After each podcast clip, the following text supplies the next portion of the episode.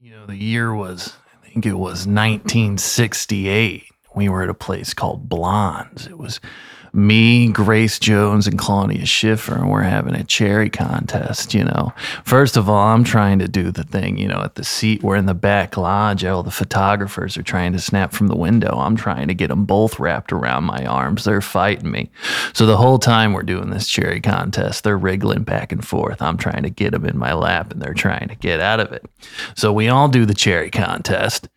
Uh, Grace Jones is able to tie it in pretty much 15 seconds. Claudia Schiffer takes her about 17 seconds. Takes me about 19 seconds. I guess uh, I hadn't developed uh, all the kits in my tool bag yet. And uh, believe it or not, Danny DeVito shows up and, you know, he's snorted out of his mind wearing sunglasses. Says, What are you guys doing? You guys doing a cherry contest?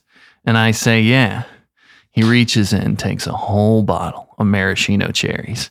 He chugs all of them, starts spitting the stems at us like they're little machine gun bullets. We're all laughing so hard that I'm able to convince Grace Jones my hand fell asleep and she sat on it all night. Oh, yeah. That was nice. I was in Durango, Colorado. It was with Larry Bird and David Letterman and an entire sorority from Arizona State. Tell you, we ruined every tent on that campsite, man. We were there for about a week straight, going blind, doing the most disgusting things that year. The local paper tried to write a story about it, but the editor wouldn't publish. But you know what happened. Everyone knows, but they won't even talk about it. Talk about a time when men could, uh, you know, really be the men they got to be, and women could be what they, uh, whatever the hell they wanted to be too. That was a time when, uh, well, back then I was doing a lot more than I do now, but you know, we've all done things maybe we don't even remember. You know, I think the year was about 1982. I was having a girl contest with Rick Rubin at the time. You know, so we would go down to, it was a different time. So keep that in mind when I say this. We went down to the Crimson Crease. And, you know, at the Crimson Crease, you would see girls, you know, they'd be lined up for you, if you know what I mean, right? And these girls, you know, you didn't, you didn't know much about them, but, you know, it was blondes, blondes, blondes, the whole nine of They get a redhead in there. You'd see the guys start drooling. You know, that would always be me and Magic Johnson in there, and he wouldn't even leave any girls left for me. I always called him so, so selfish.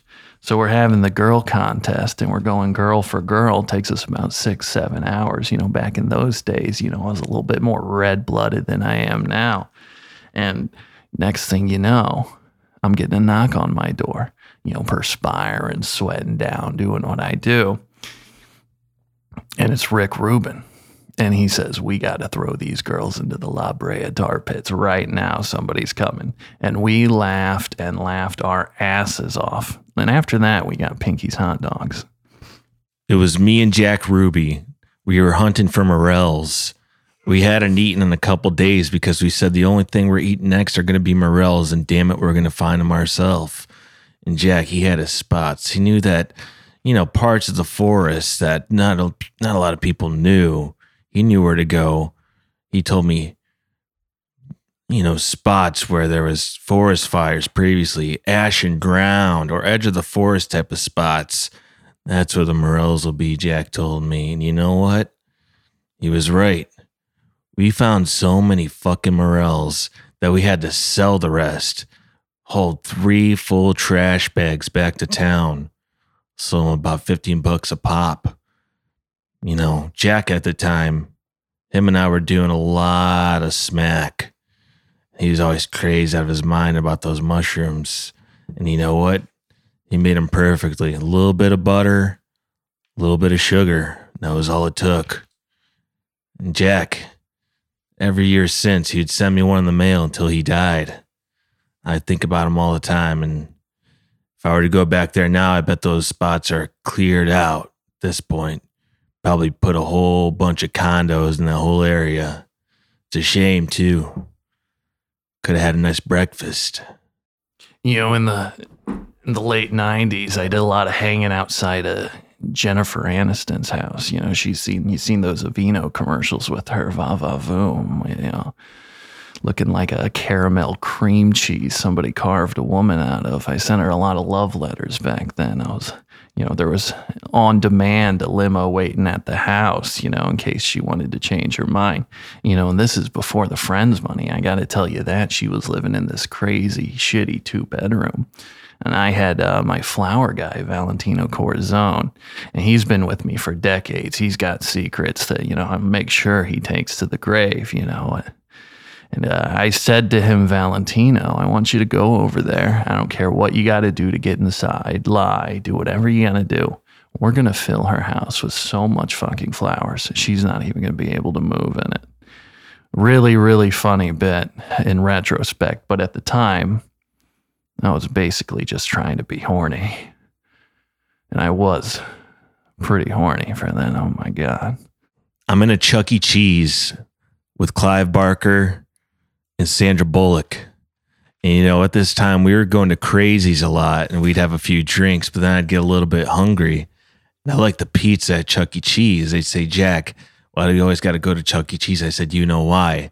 It's not the games, it's the pizza. But you know, I'd still buy us a few tokens. We'd win a few tickets, get a nice sticker. They had a monster truck on the shelf. I was nuts about it. I always told them, I'm like, let me just buy it. And they said, sir, we won't allow you to buy the monster truck. I said, I'm Jack Nicholson. I can afford that monster truck. And they said, well, you have to win it with the tickets. One day we go, Sandra skipped out on us, but me and Clive, we went down there after having a few Rob Roy's at Crazies. And me and Clive spent about seven hours winning those games. Skeet ball, Mrs. Pac Man, the one where you shoot at stuff. I don't know, kids' games. But I gave that monster truck to Clive because, well, he won it and he offered it to me. And I said, no, you keep it. And he still got it in his house to this day. He sends me pictures of it. We called it Kathy because it had a sexy red color to it really remind us of a woman, but you know, Clive, he doesn't swing that way. I think this one was probably late 18 or late 1989. You know, it was me and Rob Schneider and Cheech Marin, and we were at the summer camp for rebellious adult daughters of uh, American wealthy families uh, it was called Camp Haldol, and we used to like to go there and hang out by the nurse's office whenever they would come around, you know, say, hey, baby. You know, we didn't really, you know, back then you didn't have to come up with these lines, these charming lines, or have flowers. It was a lot of, hey, baby, and there's my car and we were dead set on having a condom contest because you know back then you know we didn't really know how to do the stuff you know. Back then you know people would say sometimes the girls would get offended if you try to put on a condom you know. You know they would say you know something only for sailors sailors and like. You don't have to tell me twice to not put it on. But you know what turned out is it probably had been by that point you know eight nine ten eleven years since i used a condom I'm talking to Rob Schneider about it. I'm talking to Cheech Marin about it. They're both saying the same thing. That, you know, we wouldn't even. He, they're not even sure if we'd be able to to put them on anymore. So we went back out to the woods that was uh, on that property out by Lake Corset, and uh, we found a, a, you know, a wooded glen, I guess you'd call, it, and you know, got away from the girls for a little bit after we whet our appetites, and uh, you know, we all tried to put a condom on the fastest. well, you know, needless to say, uh, nobody won. It was 2002. I'm on a haunted hayride with Neve Campbell. We're having a great time. We're looking at the ghouls, the zombies, Frankenstein's running around trying to freak us out. I snuck a bottle of Rumplemans in my jacket. We were both taking a snort each every few minutes, laughing and slapping and cracking jokes and needless to say, eventually she touched my leg, and I still think about that all the time. I mean, even years later, I'm thinking about what that hand felt like. And, you know, at this point, we're getting a little bit tipsy, and I say, Well, why don't we go to the graveyard later to see if we could see any ghosts? She says, Jack, you don't believe in ghosty. I said, No, I don't, but maybe we'll see one anyway. So we go to the cemetery, Crossford Cemetery, I believe it was. And uh, we're walking along, still drinking our drinks and talking about life and movies and our roles. And we come upon a grave. It was a grave of a great man that I once knew. His name was Steve Zeigel. He was a childhood friend of mine, and Steve always had a weird kind of tick where he would cough into his arm. And when he would cough into his arm, you knew he was going to say something really, really funny. And that's when I always thought about Steve when I played certain roles. And I did that kind of move in some of my acting. When I told Neve about this, she didn't believe me. And I said, okay, watch A Few Good Men. You'll see it. And I still think about that hand touching my leg. You know, I'm not really sure when this was, but uh, you know, me and Squeaky Fromme and the Lindbergh baby used to go to the Petco in Santa Barbara. And we used to pretend to be a family, you know. It was, it was kind of sweet in a weird, fucked up way, and it really got our rocks off. We'd go to the Petco and we'd try to see all these dogs, right? We'd take these dogs out, we'd take them back we'd go back home, which and that's what we said we'd do, but we'd actually drive uh, past to that parking lot by the CVS. And that's when Squeaky would poison all the dogs, and we'd bring them back. Like, what happened to my dog, man? What happened? And everybody would get really, really freaked out. So we did this over a course of a couple months. I guess we got a little sloppy and forgot we were doing the same Petco over and over again. So one day the manager, this real tall drink of water, you know, beautiful exotic lady, you know, coffee colored skin that I could just wouldn't love to add my own additional cream to. Uh, she says, uh, you know what, I gotta be honest. You know, I don't think you're a real family. I think you're Jack Nicholson and I think you're killing all these dogs. You're not a family at all. And I tell her, you know, we may not be a family lady, but this is as good as it gets. And that's how I came up with the title for that movie. I was in uh, Calabasas with Jerry Bruckheimer. We were on a retreat where you learn to make the perfect French omelet. Needless to say, I wasn't too hot at it, but you know, there was this young blonde there, and I immediately told Jerry, I said, I'm going to ruin my hotel room with this girl. Turns out I did. And I had to buy the whole damn hotel afterwards. But Jerry went halfsies with me. And, you know, we still go back time and time again. And Jerry makes the best omelet you'll ever fucking eat. But he didn't get anything, no kind of action like I got that week.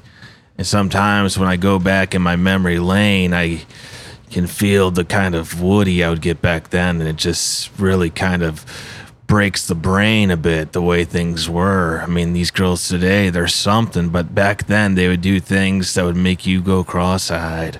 I think this one's probably uh, early 90s. There was a new kid on the Lakers, and I took a shine to him. You know, not quite Kobe yet, not a Kobe level shine. He's my guy. Uh, they signed a young Serbian, Yugoslavian, something like that player named Vlade Divac he comes over, doesn't speak speak a lick of English. So I go, okay, Vladi, you know, and I'm pantomiming all this stuff for him because you know I don't know if he knows, you know, what LA is all about. So I'm gonna show him, you know, there's some serious girls out here. So I get him, Kathy Ireland, and I, and we go to the Vanity Fair sex party that they throw in Hollywood once a year under a blood red moon and we're going and I'm trying to get Vladi going. You know, there's all these willing girls at the party. Everybody's wearing a bikini. You know, Vladi's very European. He pulls out the thong and is very comfortable. I start pantomiming doing a blowjob thing, telling him that he could get a blowjob from any of these girls. And then I started trying to pantomime telling them, you know, there's nothing wrong with a blowjob. It's just feeling good. You like feeling good, don't you, Vladdy? Because old Jack likes feeling good. Needless to say, it turns out he spoke English the whole time and just didn't want to cheat on his wife. But I guess some guys aren't cut out for LA. Saw him in the Oscar Mayer Wienermobile with Elliott Gould going about 115 down the PCH. And we're flying cross-faded off reefer, all kinds of crazy drinks we were making on the ride down. and we're slamming it pedal to the metal. Come around the bend, state trooper clocks us, throws on the lights, pulls us over. Elliott didn't want to stop, but I said, Look, we got about four pounds of weed in this thing. We got to pull over. Elliott pulls on over. The cop says, Hey, aren't you Elliott Gould? Aren't you Jack Nicholson? We say, No, we're the zombies. Who do you think we are? He laughs and asks for our autograph. Didn't even have to show him our identification. He knew our faces. But I do find it curious he didn't once ask us about the Oscar Mayer Wienermobile. Turns out the thing was hot. Ellie had stolen it. He told me outright he bought it. But this thing had been outside our hotel for a few days and no one was driving it, so Elliott said it was lonely. So let's take it for a spin. Well, day later, we're going back to Malibu. And while we're driving in this Oscar Mayer Wienermobile, we see the same cop drive by us. He waves at us, we wave back. Absolutely shit faced. And you know what? After that, I don't know what happened to the Oscar Mayer Wienermobile. I can't even remember what happened to Elliott Gould. But that was my friend, and I loved him. He was a great man. A great man. You know, like I, I come up to one night, you know, uh, to Paul Newman. We're at the Cobra Club. Paul Newman's sitting alone, brooding. You know, I go up to him. I go, Paul, I need your help right now. He gets up, starts getting there, and I go, I need you to go to your car and get your tool bag. You know, a lot of people don't know this about Paul, but he was a decent carpenter. And uh, to be honest, at that time, I was a little bit, you know, I guess how to say, unlucky in love. You know, if uh, I know what people are thinking, if they're thinking I'm unlucky in love, they're thinking, well, what the hell am I? You know, I must have the worst luck in the world because it is true. I have sex with, you know, these beautiful women all the time. And you know, what I like about these women is, you know, their legs and, you know, they got their arms are smooth and their soft skin, you know, they got you know, with their big butts and their breasts. And, you know, the main thing is, you know, they got to know how to use them, you know. So I'm like, Paul, I'm unlucky in love. I need you to do a project with me. I take him to a garden level apartment about two miles in North Hollywood. We start digging, start drilling upwards in the wall. I start laughing my ass off after about six hours because I told him we had the unit upstairs, when in truth, you know, I was feeling a little lonely because my assistant broke up with Raquel Welch because she got too old for me. So uh, when Paul found out that what we were doing is uh, drilling a hole into Alicia Silverstone's apartment so I could show up while she's in the shower, we all had a pretty good laugh. yeah. So it was Christmas Day. I'm with Barbara Walters in Arsenio Hall, and we're going through my games cabinet Apples to Apples, Candyland, The Game of Life, Guess Who. We're playing Monopoly, we're playing Clue. We're going through everything. We even worked up to, uh, I think it was uh, Ticket to Ride. I won each time. Or maybe they let me win, I'm not sure, but we're starting to run out of games. And Barbara asked me, she says, Jack, do you still have that revolver of yours? I say, yeah, it's right here in my pocket. She says, Why don't we play some Russian roulette? Me and Arsenio, we start busting out laughing. That was Barbara's kind of sense of humor, but she was dead serious. And you know what? We played a game of Russian roulette. We only went two rounds, then we got too kind of bored of the game. But I'll tell you what, Barbara Walters was stone faced the whole entire fucking time. When I think about her now, I almost get chills, but that was how she rolled, man. You know, I think this one was probably in, uh, you know, I got to say it would be, you know, maybe this is the uh, late 70s, mid 70s, somewhere along those lines. There used to be a club that would just be, you know, a little bit south of San Jose, a little risque, you know, something you would kind of have to make a special trip for. And this place, if you were going to make a special trip, you usually didn't go alone and you usually waited until your blood was nice and red. It was a strip club right by the border called Headlights. Me, Harry Dean Stanton, Billie Jean King, and Fidel Castro decided to have a pill contest there.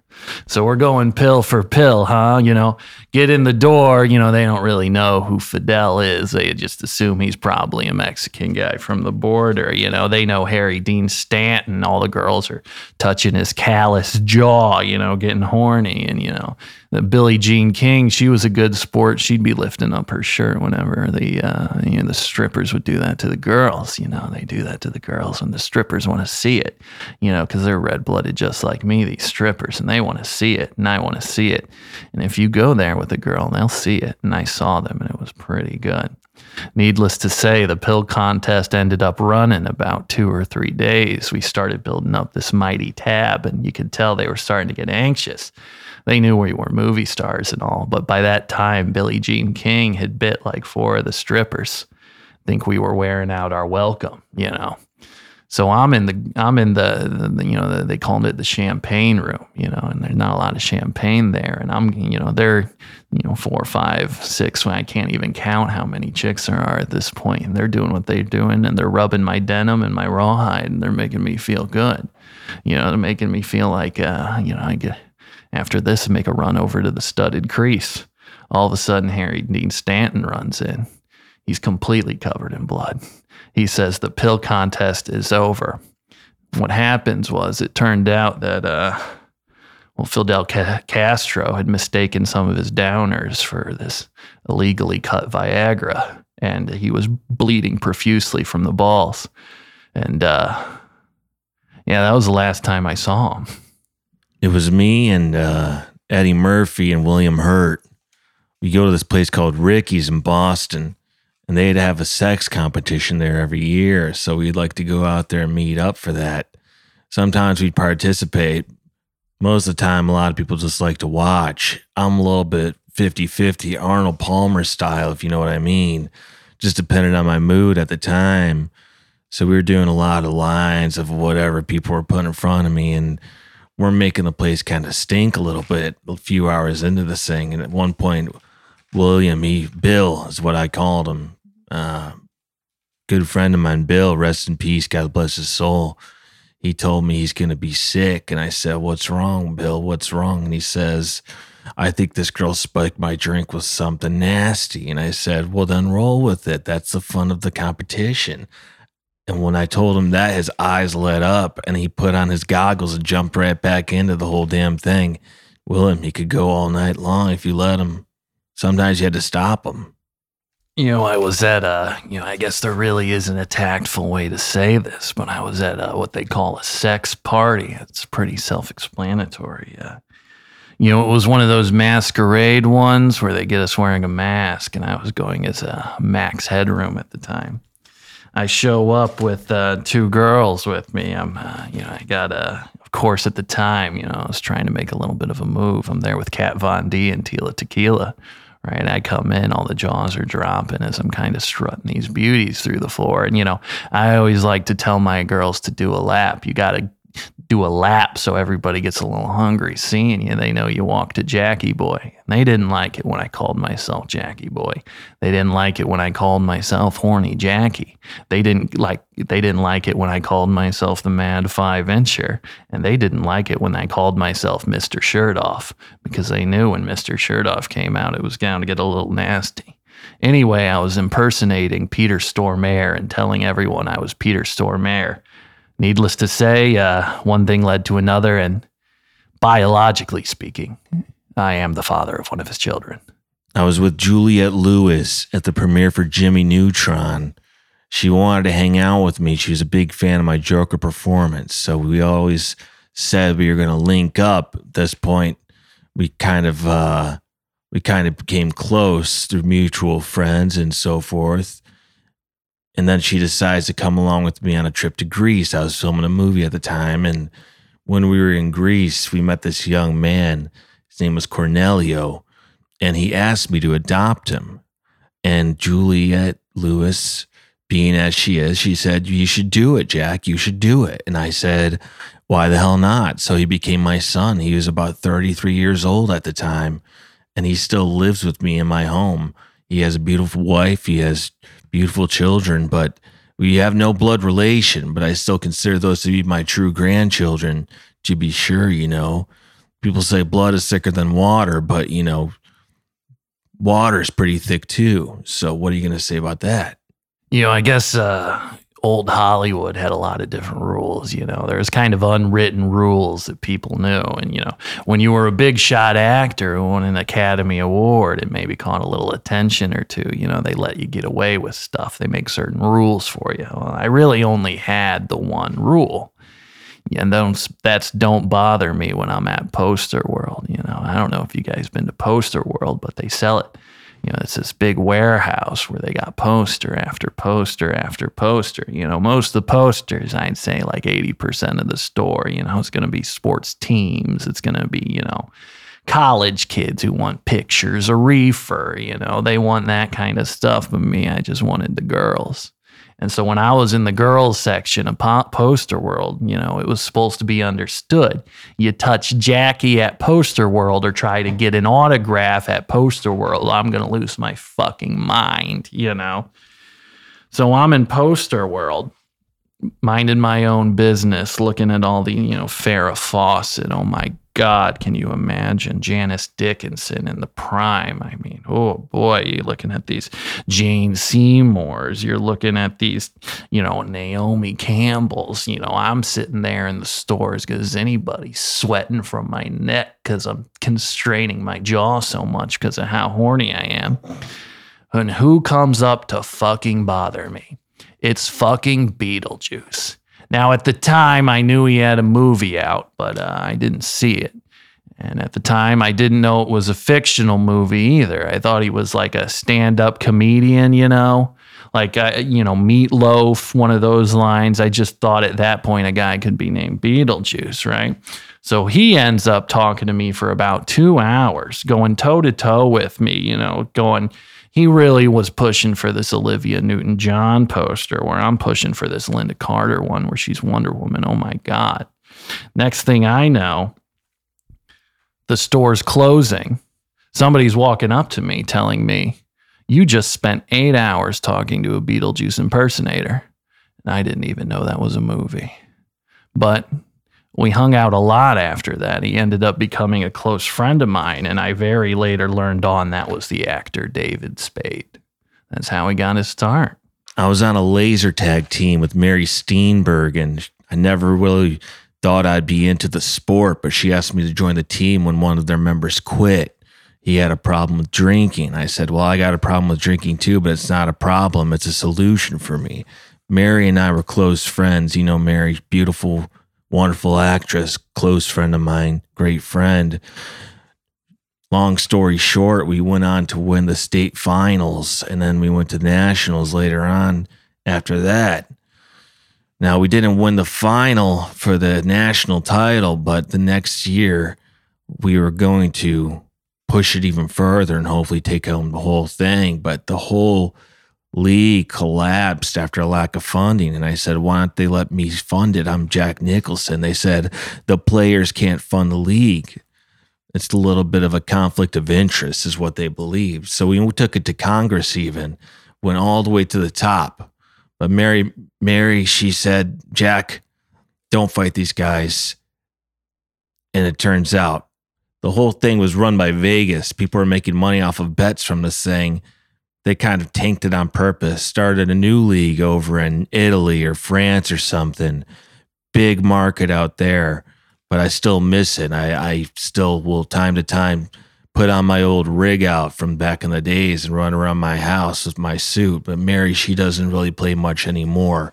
But I'll give her a call every now and then. We still talk you know, we we got away with a lot of wild stuff back in the day. I think this maybe was the, uh, you know, probably the late 70s now. We're up at the Hollywood sign having a party like we usually do, you know. You know, drinking some red wine, raising the roof and the like. I'm there with Jane Birkin, Charo, and Paula Poundstone, right? Of course, I invite my friend Paula to tag along, and then Jane Birkin invites her friend Charo. I was interested in maybe, yeah somewhat manufacturing a menage a trois, you know. So that's what I had on my mind, you know. I think Paula Poundstone was a little mad at me because, you know, I wasn't really giving her the attention that I was giving Charo and Jane Birkin. And uh, you know, she steps in front of me, and this is right at the O of the Hollywood sign, and she looks at me and she goes, Jack, I want you to see this, and I want to make sure you never forget it because you're going to never see this again. And and you know, at that time, you know, a woman takes that sort of authoritarian tone with me. My eyes, my pupils dilate a little bit. I start salivating and sort of rubbing my hands in a childish motion. Paula Poundstone takes off her gigantic blazer. Blazer's so big it hits the ground with a thud, you know? And I see that she had been hiding perhaps the most beautiful, shapely woman I have ever fucking seen. Paula Poundstone in some tight jeans, white tank top, 36, 24, 36, va va voom. I was so horny that for the next three days, I couldn't stop making an hourglass figure with my hands. So I'm in the Outer Banks with Renee Zellweger, Thomas Jane, and Kevin Costner. We're taking metal detectors going all around the beach, seeing what we can find. Normally, you come across some fake bracelet or some tin or something like that. But one of these days, it's about the fourth day out there. We are going along, and Renee, she finds something. She digs it up. It's a coin. It looks like a gold doubloon. Nothing like I'd ever seen, but everyone's a little bit confused. It can't tell what the character on the coin is. It's not a president that we know. They look close. They say, Jack, it's you. I say, what are you talking about? They said, that's you on the coin. You're on this gold, this gold coin. So I look at it and I'm looking close and I'm like, yeah, that's me. That's me. All right. This is the Jack coin. Don't know where it came from. Maybe a fan had uh, lived in the area, made a lot of gold coins about me. I'm not sure. Maybe it's something from God himself. I think now Tom Jane has it still in his home. He said he'd never sell it. I said it's probably worth a lot of money. You can make a good buck off that. He says it's more interesting to me to have your face on a coin than to have some boring old money. You know, we're all very famous people. We have plenty of money as it is, but that gold coin seems to bring him a lot of good fortune. He got a lot of great roles after we all agreed that Tom should have it. We voted, and I. uh I still wonder who made it. I never put an inquiry on it. I let the mystery kind of speak for itself.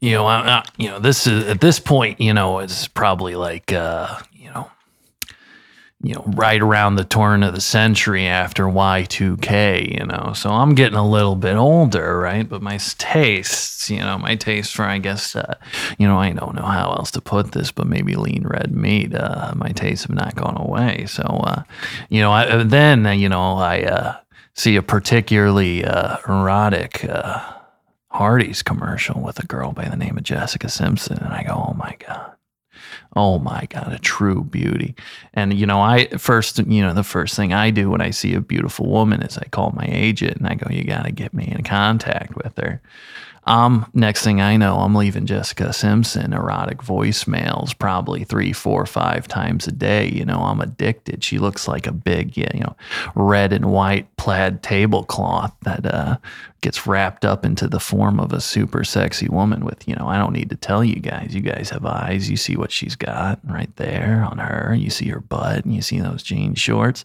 You see her eating that big sloppy burger with the ketchup and the mustard. Your brain starts making these connections. It's just natural. So I call her up, right? Where I talk her into uh, going to a little club, the Studded Crease, and uh, we're driving down there. It's a little bit of a trip, of course. You know these girls now, you know they get a little intimidated by the Jackster, so they maybe want to invite a friend. I'm there with her friend Amanda Bynes. We're going down, you know, cruising down the highway you know, this is a 30, 45 minute trip. you know, I'm still trying to pretend, you know, I'm a little younger than I am. I'm wearing a backwards baseball cap, you know, looking a little sporty, but it's getting late here. You know, we're talking 11:30, 11:45 at my age, you know. Maybe somebody should have put me to bed back then.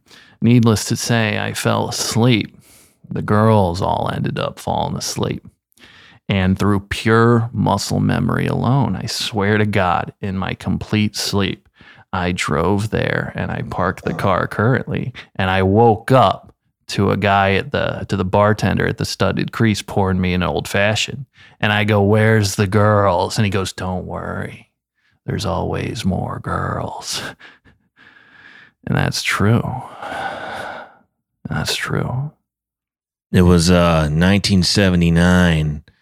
I was shacking up with Susan Sarandon a lot. And, you know, she lived in a total shithole. I couldn't stand the look of the place. But, well, I mean, I'm probably partially to blame for that, to be quite honest. I told her that, you know, if you ever move out of this place, you should burn it down. But she said, you know, we made too many memories here, Jack. And, you know, me and Susan, we have things that we got to take to the grave. If anyone's going to blackmail me, it's probably going to be Susan. I'm not going to say what we have done, but I'm also not going to say that we haven't done anything because we probably did do it. You know, me and Susan, we go way back, and uh, she used to uh, call my sets when I'd be filming a movie, and she'd say, "This is his mistress," and she'd make up some fake name like.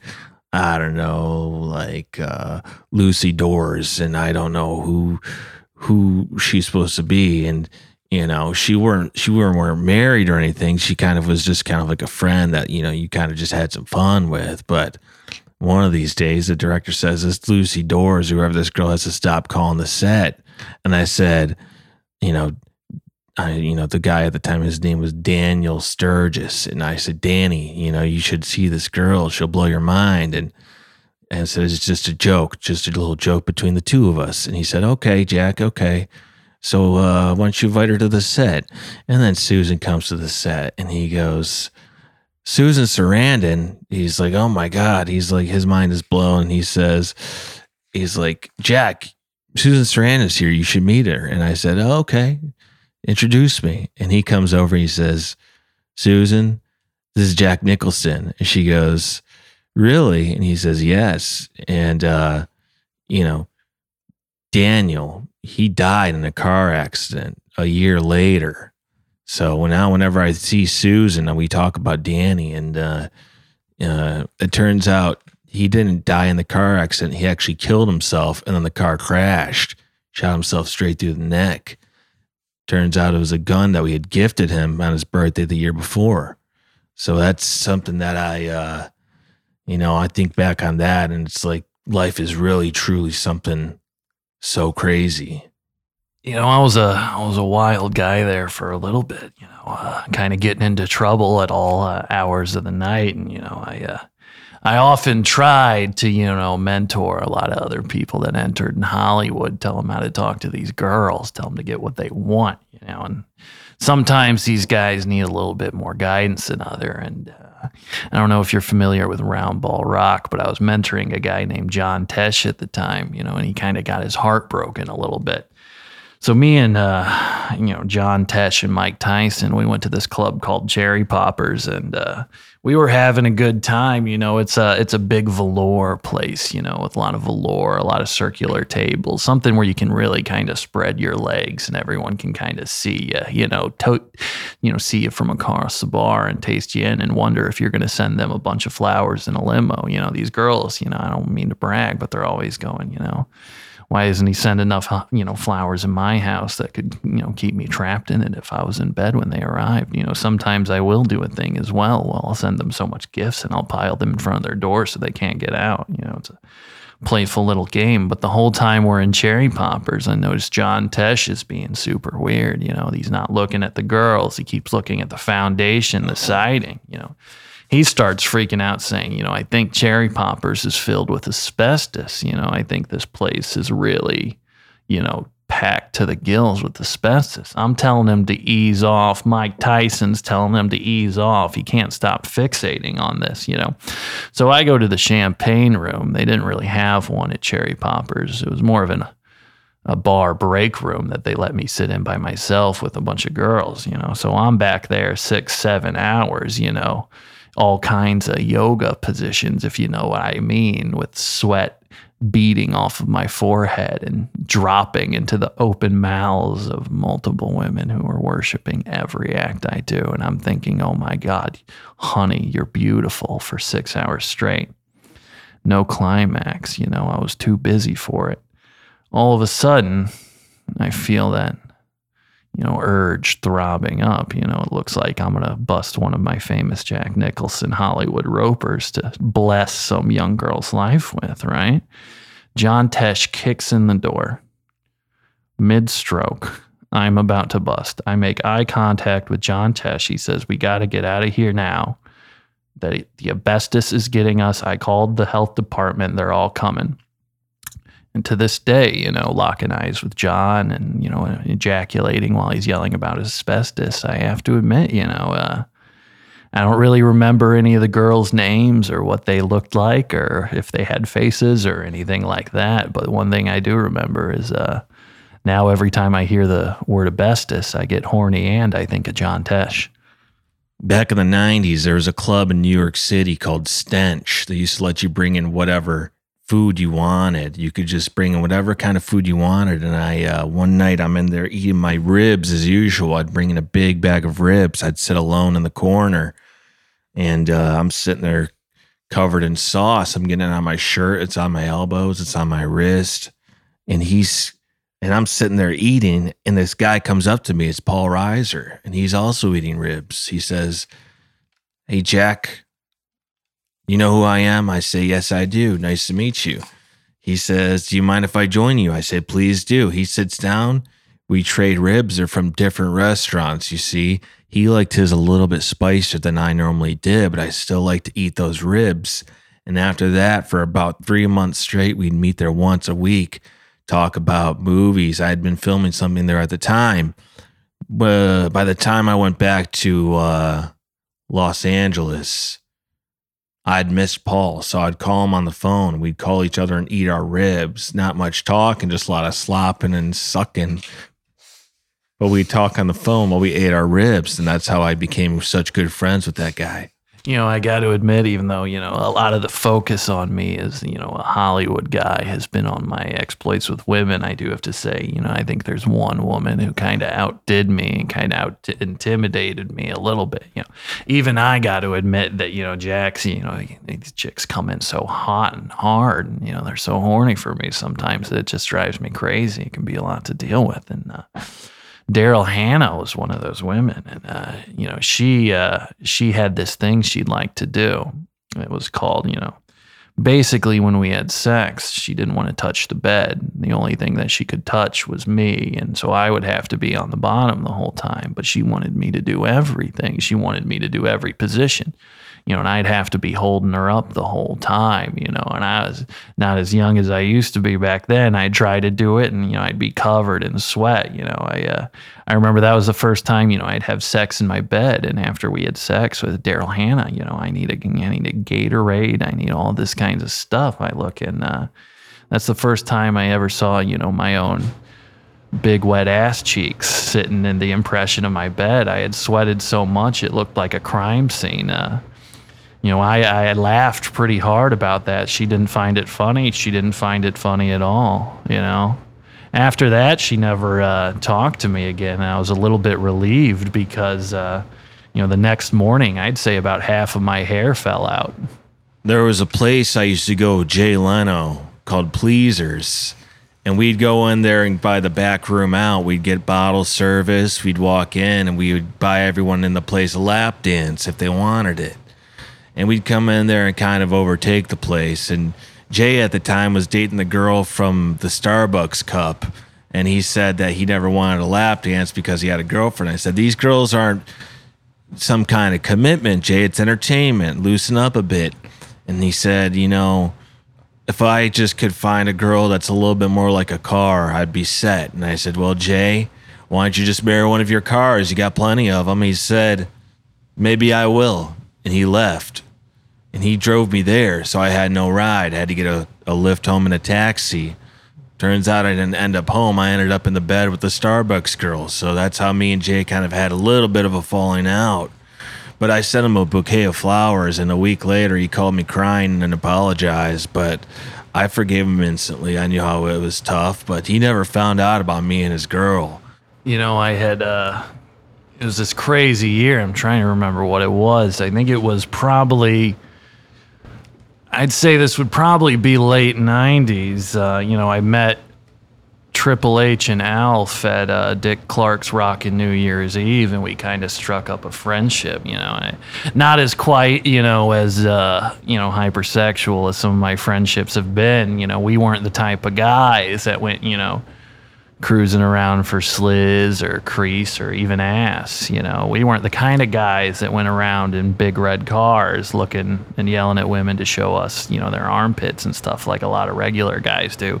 You know, these were more cerebral kind of guys, especially Alf. You know, he was always in his own head, you know. So I tried hanging out with these guys for you know a long time. We were at a diner called Stinkies, and uh, you know the waitress at Stinkies. You know I don't want to you know talk down on somebody, but she was a real cold bitch. You know couldn't be really used for much, and uh, you know I, uh, she's you know grilling Alf because you know Alf is trying to order cats and whatnot, and she thinks it's a bit, and I'm like you know I gotta trust him. Like it's not a bit. You know it's part of the thing. You know she's not buying it and uh, I'd say probably this is my most embarrassing moment in Hollywood is uh, a girl I had been hooking up with. Uh, you know, you might know her uh, by the name Mary J. Blige. Uh, you know, she shows up with my leash in front of all these guys, in front of Alf and Triple H, who really don't know that kind of side of me yet. And I'm trying to tell her, you know, it's not the right time. I'll talk to you later. I'll put the leash on in the car. But, you know, she starts putting her foot down. She says, Jackie boy, you got to put this leash on now. And so she's walking me around Stinkies, you know, on this leash. I'm wearing this leather dog mask, you know. And I'm, you know, I'm, trust me, you know, it's embarrassing, but, you know, I'm, I'm hard as a rock, you know. I'm dribbling through my jeans while my beast is contained, if you know what I mean. My dry cleaner was getting a bill that week, if you know what I mean. Well, he would bill me because I. Well, you get what I mean. I jizzed in my pants while she was walking me like a dog, and uh, well, Alf never looked at me the same after that. I was with uh, Jennifer Tilly at Jobbie Nooner. you don't know what that is, I was turned on to it by my good friend Jeff Daniels. You know, he's from Michigan, and it's a little bit of a shindig. Everyone gets their boats and puts them together, has a few drinks, and maybe show a little skin. Well, at least once a year at Jobbie Nooner, there's going to be at least one person who dies. I told Jeff and Jennifer, I said, well, wouldn't it be funny if I was the one that died? Wouldn't it be funny if I fell off this boat and I hit my head and I just died? I bled right out here in the lake. They said, Jack, quit, quit messing around because I had a bit of a propensity to have a wild streak there for a bit. And, well, long story short, this guy named, uh, what was it?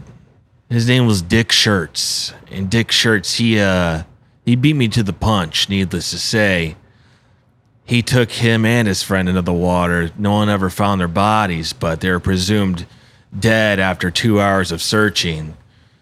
They didn't really put much effort into it because even the police were drunk. See, back in those days, they could drive their little speedboats around while having a drink themselves. I never went back to Jobbie Nooner after that year because the fun was kind of just sucked out after they didn't let me die first.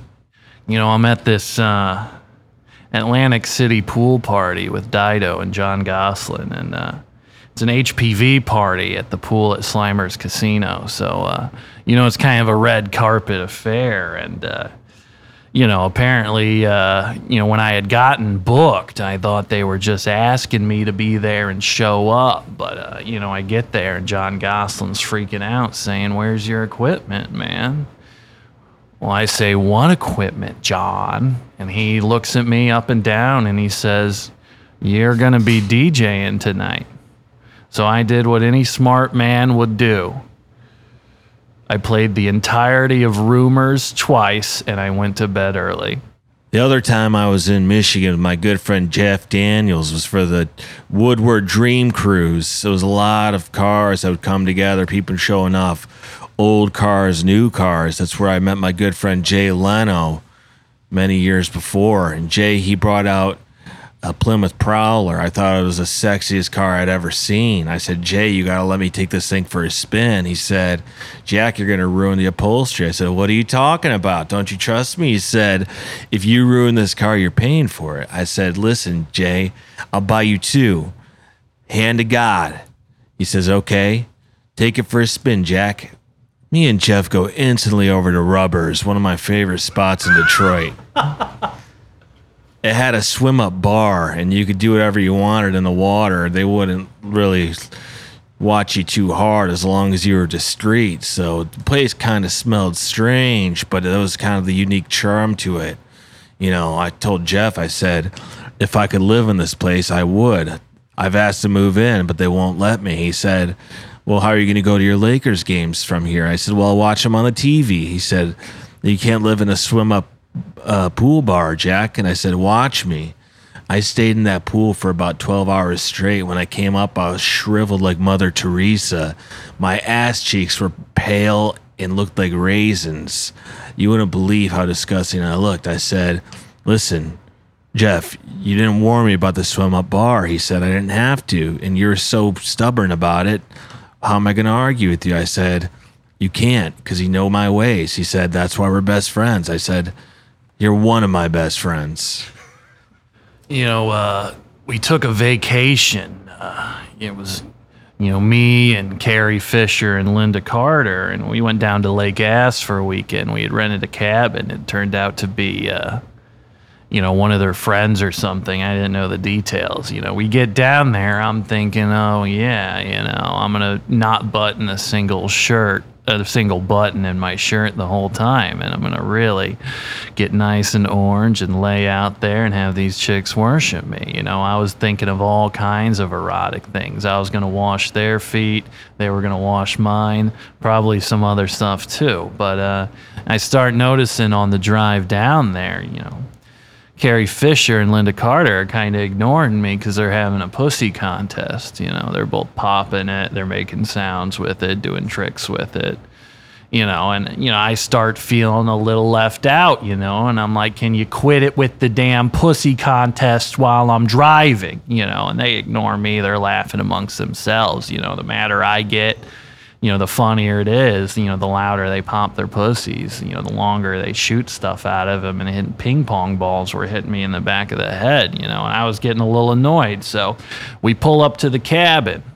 You know, they go in, they go straight to the living room. They start having the pussy contest in there. I'm lugging up all the bags by myself. You know, I, uh, you know, night goes on, I feel more and more left out. We're talking about four or five hours on the pussy contest. The hot tub's been going for two, and they can't, you know, they keep saying, you know, we're waiting on the tiebreaker. Nobody can best the other one.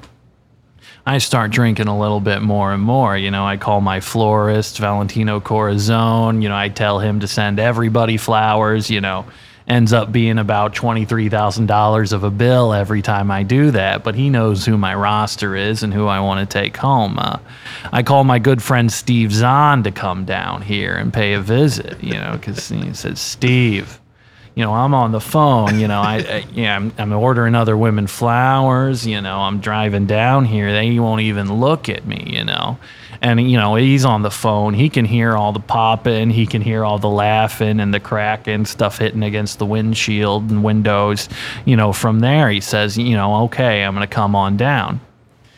Well i guess that's when they figure out what the tiebreaker is. And it uh it turns out uh you know at the pussy contest i don't want to tell tales out of school but they wanted me to put their my penis in them.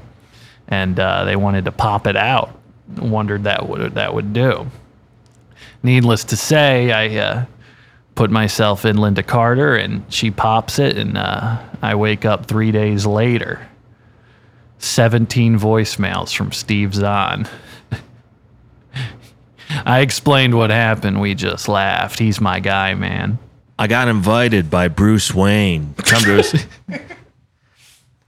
to come to his penthouse and play cards and I'm going, you know, he's probably going to have a bunch of people over, maybe a little bit of hold'em, a little bit of gambling, or even a little bit of spice, or maybe something like strip poker. I'm thinking Bruce is a little bit of a playboy, right? I get there, I'm the only one there. It's just me and Bruce. He offers me a drink. I ask for a highball. We sit down. He starts playing Go Fish said, Bruce, I thought we were going to play some cards. He said, We are playing cards. I said, Go fish. He said, Come on, let's just play a game. And I said, Okay, Bruce. We play a little bit of Go Fish. He says, Okay, let's play another game. I said, Okay, fine. Like a little blackjack or something like that. He says, No, let's play war. I say, Okay. We play war for four hours straight. Bruce won every single time. He feels a little bad and he can tell. I'm about seven drinks deep. He says, Bruce, or he says, Jack, you want to see something cool? I say, Well, sure. I'm thinking he's got the girls coming over or something. He says, No, come with me. We come into a room, pitch black, flicks on a light, center of the room, big glass case. In the center of that case was a mummy. And Bruce says, Do you want to touch it? I said, What do you mean? He's like, Do you want to touch the mummy? It's real. And I say, Maybe that gets me sick or something. I've seen the movies. He kind of chuckles and he says, That doesn't really happen. I say, All right, let's touch it. Opens up the case. Smells like a terrarium in there. It's awful. Maybe the worst smell you've ever smelled. Bruce says, All right, go ahead, touch it. I touch it. Right when I touch it, he screams insanely loud, scares the absolute shit out of me. Well, Bruce felt pretty bad. He apologized several times. I said, Don't worry about it. We're having fun. We're friends. But about a week later, he sent a stripper to my home for a private show, and I I knew that he was a real mensch. You know, this was, you know, I got to say, this was probably like 2007, 2008. You know, I'm, uh, you know, they send me to the, uh, you know, the MTV Music Awards. You know, I'm, uh, I'm nominated for Best Kiss with Adam Sandler for our Kiss and Anger Management. You know, it's kind of a, I'm a little, uh, you know, I got it gives me complicated feelings, you know. It almost feels, you know, now they're making fun of me that I'm not this sexy guy anymore. I take it a little bit personally, and I maybe do a little uh, overeager recruiting job uh, with some of the girls that are there, and uh, you know, it was Ashlee Simpson. Um, I actually got mixed up with Ashley Tisdale, and what happened was I, uh, you know, I filled, you know, I did my move. I called Valentino Corazon, and he, you know, he filled their houses with flowers through the window. They didn't even see it coming. You know, he was able to get it all in in the middle of the night, so you know they wake up. Um, you know, of course, I, you know, I was more interested, if I'm being 100% honest, in Ashley Tisdale. But, uh, you know, I get this note from Ashlee Simpson. You know, apparently, the roses, the thorns cut her up real bad. It made me feel a little bit bad. You know, I, uh, so my, uh, my assistant makes a mistake and, you know, he schedules two dates at the same time. So, uh, long story short, you know, next thing I know is I'm on the Screaming Eagle at uh, Six Flags Great America with, uh, you know, Ashley Tisdale and Ashlee Simpson, and you know, and Tisdale starting to slide into me, and I go, you, you know, you young beautiful girl, you know, I gotta do all that stuff. And Ashlee Simpson, you know, she's in the she's in the back going, you know, what'd she say? She's licking my ear, she's making me feel good. And Ashlee Simpson's back there saying, what should we say? So you know, I start coming up with this plan. We go over one loop, all right. Another loop, okay. And I start seeing, I look down at the track of the roller coaster, and I only got one loop left. And uh, we get to the top. I reach in the back. I fling Ashlee Simpson right out of that thing.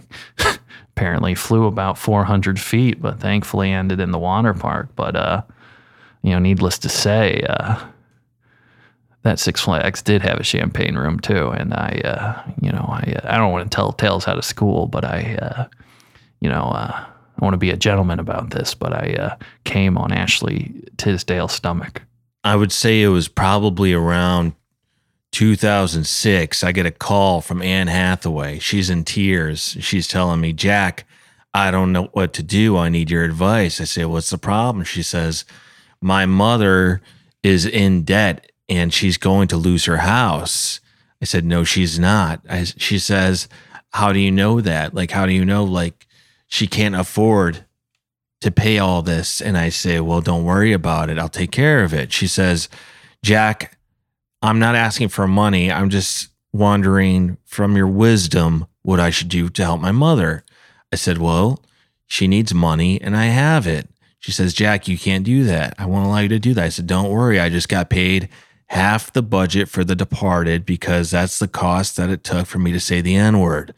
Now, I go meet with Anne. We get a little bit of coffee and we talk over it. I say, All right, I think we can figure this whole thing out. She says, Thank you.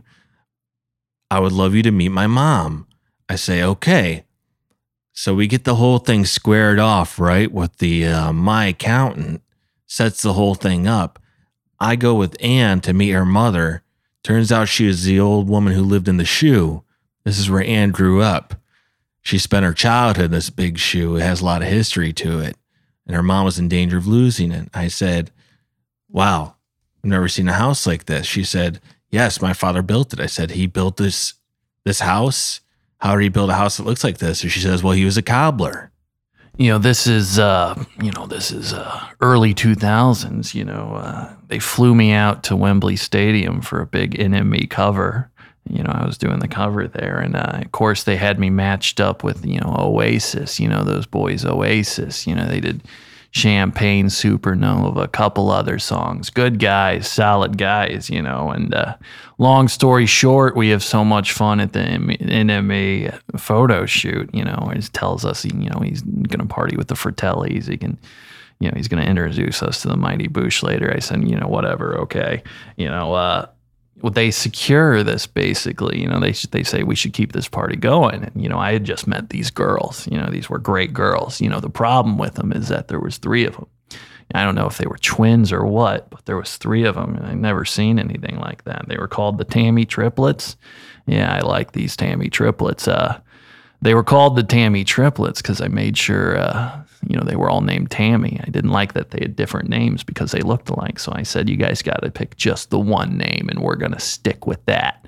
You know, and they settled on Tammy, which was the strongest one's name. So it was kind of a dominance thing. I was kind of a, you know, into that alpha Tammy. You know, I was really getting into this girl, and I don't get into a lot of girls like that. You know, the whole time, you know, we're at the Velour Lounge and, uh, you know, Oasis, you know, they're just fighting with each other. You know, they keep calling each other scousers. They keep calling each other, you know, they keep saying, you know, they're taking the piss out of each other. I don't know what the fuck they're talking about. Uh, and, you know, these girls are talking about this ad campaign they're doing. You know, I'm trying to pay attention. These guys are pushing and doing all this stuff behind me. They're saying they're about to book this commercial where, you know, they, you know, remember the Budweiser frogs. Yeah when they said Budweiser, apparently gonna, they're going to get cursed by a witch or something and turned into three beautiful women. And I started salivating instantly. Uh, you know, I ended up, you know, when they told me that's the premise of the commercial, I got so horny, I went in for a three way kiss. And uh, it was exactly at that time, Noel and uh, Liam, they uh, started full blown fighting, ended up knocking me over the head. We go falling over this table.